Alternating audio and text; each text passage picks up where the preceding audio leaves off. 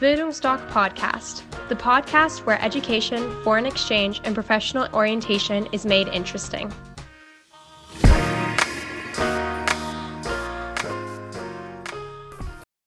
Es gibt viele Ausreden, warum man ein Auslandsjahr nicht machen kann, obwohl man es doch so gern möchte. Eine Ausrede zum Beispiel ist, ohne Moos nichts los, ich würde ja so gerne, aber ich kann mir das nicht leisten. Diese Ausrede möchte ich heute widerlegen, und zwar für das Auslandsjahr nach der Schule. Jeder kann sich das finanzieren. Wie das geht, bleibt dran. Hallo, ich bin Horst und ich bin Auslandsberater bei Bildungsdoc. Heute möchte ich euch etwas zur Finanzierung des Auslandsjahres nach der Schule sagen. Zu uns kommen überwiegend Abiturienten nach der zwölften, dreizehnten Klasse und möchten gern ein Auslandsjahr absolvieren. Eine wunderbare Sache, da es komplett das Leben verändert. Nachhaltig, neue Denkmuster, und ihr seid dann sehr wertvoll für Unternehmen. In unseren Beratungen ist es immer so, wir beraten dahingehend, dass ihr euch selbst den Programmpreis verdient. Also, dass ihr jetzt hier nicht angewiesen seid auf Sponsoren, Großeltern, Förderprogramme oder Stipendien und so weiter. Gibt es für das Auslandsjahr nach der Schule so und so nicht. Also braucht ihr auch nicht recherchieren. Ihr könnt euch merken, die besten Förderprogramme gibt es während der Schulzeit, während der Ausbildung, während des Studiums und später mal in der beruflichen Weiterbildung. Also immer, wenn es irgendwie mit Bildung zusammenhängt.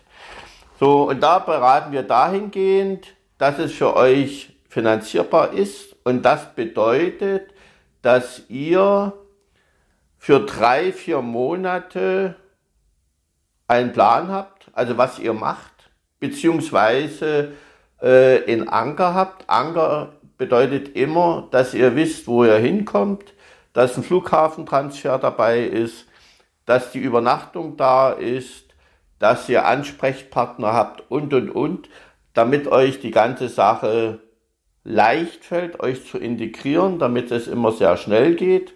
Und da möchte ich zu zwei Programmen was sagen, die bei uns sehr beliebt sind, in Kombination. Das eine ist die Freiwilligenarbeit im Ausland. Freiwilligenarbeit im Ausland muss bezahlt werden, das überrascht alle Teilnehmer, weil wenn man helfen will und dann noch bezahlen muss, ist man doch erstaunt. Egal, das beliebteste oder der beliebteste Kontinent für Freiwilligenarbeit ist bei uns Südamerika. Hängt ganz einfach damit zusammen, nochmal eine völlig andere Mentalität. Unsere Highschool-Schüler verlieben sich immer unsterblich in die Mentalität der Menschen dort, die Warmherzigkeit, funktionierende Großfamilien. Und äh, das ist mir das Ausschlaggebende. Aber für gerade für Abiturienten ist das Ausschlaggebende mit, dass sie dort ihr Spanisch vertiefen können, beziehungsweise Spanisch neu lernen als Sprache, damit sie später mal ihr Erasmus-Studium können in Spanien machen. Das empfehlen wir dann auch, aber da sage ich in den Beratungen was dazu. Das erste Auslandsjahr, das ihr macht, immer Priorität Englisch, weil das eure Muttersprache oder eure zweite Muttersprache wird. Und dann, wie gesagt, kann man mit überschaubarem finanziellen Aufwand eine zweite Weltsprache lernen. Perfekt. Also dann Spanisch zum Beispiel im Erasmus-Studium. Und da ist in Südamerika ein Währungsgefälle. Und da haben wir die Freiwilligenarbeit für drei, maximal vier Monate. Das sind auch Erfahrungswerte. Ihr seid achtzehn, neunzehn, zwanzig und ihr wollt nach drei, vier Monaten wollt ihr ganz einfach raus. Das sagen auch die Organisationen, weil Freiwilligenarbeit ist sehr strukturiert. Also ihr habt geregelte Arbeitszeiten, Arbeitsabläufe, Verantwortung auch. Ihr seid nie in alleiniger Verantwortung tätig, sondern immer unterstützend. Aber trotzdem ist es durchstrukturiert, das, was ihr von der Schule und von zu Hause kennt. Und irgendwo will man ja auch mal selber sein Leben gestalten, mal feiern, bis der Arzt kommt und so weiter. Geht bei der Freiwilligenarbeit auch, weil ihr habt sieben, acht Stunden Arbeit, dann ist frei. Halligalli angesagt, am Wochenende auch, wird sich mal ein Bus gemietet und so weiter. Und dann könnt ihr Sightseeing-Tour machen, sportlich unterwegs sein, Outdoor et cetera. So, und äh, da ist, wie gesagt, äh, diese drei, vier Monate, dafür investiert ihr circa, also Afrika, Südamerika, Asien ähnlich, also wo ein Währungsgefälle ist zwischen drei und dreitausendfünfhundert Euro. Da ist mit drin Hin- und Rückflug, da ist das Versicherungspaket drin. Ihr seid grundsätzlich im Ausland bei uns immer privat versichert, also sehr gut versichert. Für die Eltern ist das immer wichtig. Wir hatten bis jetzt auch noch keine schweren Fälle, Krankenhausaufenthalte und so weiter. Aber wenn irgendwas ist, seid ihr gut versichert. Dann äh, ist mit drin ein Flughafentransfer, entspannt auch. Wenn ihr am Flughafen ankommt, kommt ihr dann ins Camp, werdet abgeholt. Ansprechpartner sind vor Ort. Also das ist alles abgesichert. Und das erleichtert natürlich auch unsere Abiturienten, da sie dort mit viel äh, Spaß und Vorfreude in das Flugzeug steigen. Und diese Freiwilligenarbeit, diese drei, vier Monate, kann man verschiedene Projekte machen, sage ich was in der Beratung. Daran schließt sich dann an Work and Travel. Ich berate immer zum intelligenten Work and Travel. Was das ist, sage ich in der Beratung, wird sehr gern genutzt. So, und dort verdient ihr euch den Lohn, den ihr benötigt, um dann andere Länder zu besuchen, frei zu machen, zu feiern und, und, und. Und äh, da ist es, wie gesagt, der Kostenrahmen überschaubar, drei bis dreitausendfünfhundert. Und das verdient ihr euch in den Monaten zwischen Zeugnisübergabe und Abflug.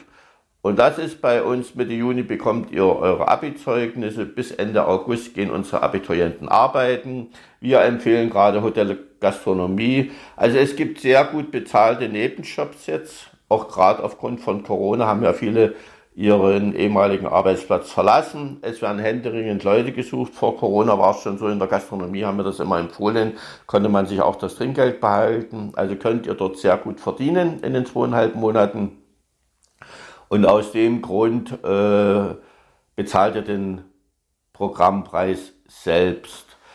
Und äh, das zweite Programm ist dieses Work and Travel, sehr beliebt. Also wir haben immer so fünfzig fünfzig. fünfzig fangen mit Freiwilligenarbeit an, fünfzig sofort mit Work and Travel.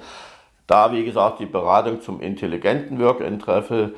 Da investiert ihr für den Paketpreis ca. zweitausendsechshundert Euro. Was ist darin enthalten? Auch wieder Hin- und Rückflug, kostenloses Umbuchen, äh, Versicherungspaket, Privatpatient.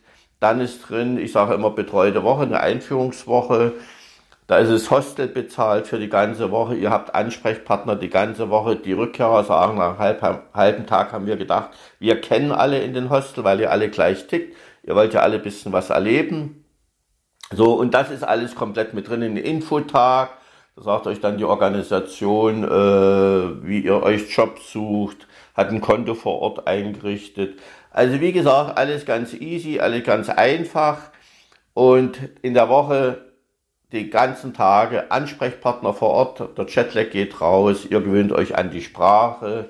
Wunderbare Sache, zweitausendsechshundert Euro, finanziert ihr, wie gesagt, über Nebenjob zwischen Zeugnis und Abflug.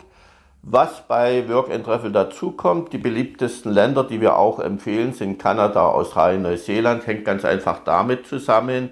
Dort gibt es eine Work and Traveler Szene und gerade die noch nie ein Auslandsjahr absolviert haben, fällt die Integration sehr leicht, weil man ist schnell in Klicken drinne, in Gruppen drin. Und da ist das eine feine Sache. Man kann in einigen anderen, wenigen Ländern auch noch Work and Travel machen, aber da gibt es keine Szene und da fällt das alles sehr, sehr schwer. Und aus dem Grund empfehlen wir das nicht. Bei den drei Ländern, Kanada, Australien, Neuseeland, muss bei Einreise die finanzielle Reserve nachgewiesen werden. Kanada eintausendsechshundert Euro, Neuseeland zweitausendfünfhundert Euro, Australien dreitausendzweihundert Euro. So, das ist für uns oder stellt für die Teilnehmer kein finanzielles Hindernis dar, weil Großeltern, Eltern diese finanzielle Reserve hinterlegen oder auf euer Konto überweisen, weil bei Familien, wo wenig Geld ist, kann man das nach drei, vier Monaten zurücküberweisen. Dann nehmen die Eltern, Großeltern das vom Konto und ihr überweist das dann wieder zurück. So, und wenn Eltern, Großeltern sagen, ihr seid der Sonnenschein in unserem Leben, ihr könnt euch das Geld behalten, dann rate ich immer während der Work-and-Travel-Zeit nie darauf zurückzugreifen, dass ihr wirklich mal auch jeden Job annehmt, wenn ihr nach einer Mammutfeier nichts zu trinken und nichts zu essen mehr in euren Rucksack habt, dass ihr wirklich mal jede Arbeit annehmt, weil das prägt dann später mal euer Leben, sagen alle Rückkehrer. Und dann auf der Rückreise, das ist dann eben drei Kontinente in zwölf Monaten. Asien nochmal besucht, Sri Lanka, manche gehen nochmal ins Kloster. Also, dass ihr euch dann nochmal eure Träume erfüllt.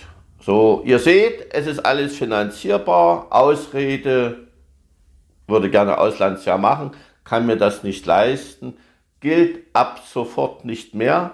Kommt zu uns, bringt gern eure Eltern mit, dann klappt es auch mit der Sponsorentätigkeit und äh, dann können wir mal euer Auslandsjahr planen. Und wie gesagt, merkt euch immer für euer Auslandsjahr drei, vier Monate und dann seid ihr wieder frei. Dann könnt ihr euch selbst entscheiden. Hat auch den Hintergrund, dass ich kann euch viele Beispiele aufsagen, die sich verliebt haben und dann sind so und so alle Pläne über Bord geworfen. Und das hat sich bei uns sehr gut gemacht, wird auch sehr gut genutzt. Kommt vorbei, ich würde mich freuen. Lernen wir uns mal persönlich kennen. In diesem Sinne verbleibe ich wieder mit den besten Wünschen. Habt eine gute Zeit. Bis zur nächsten Folge, euer Horst.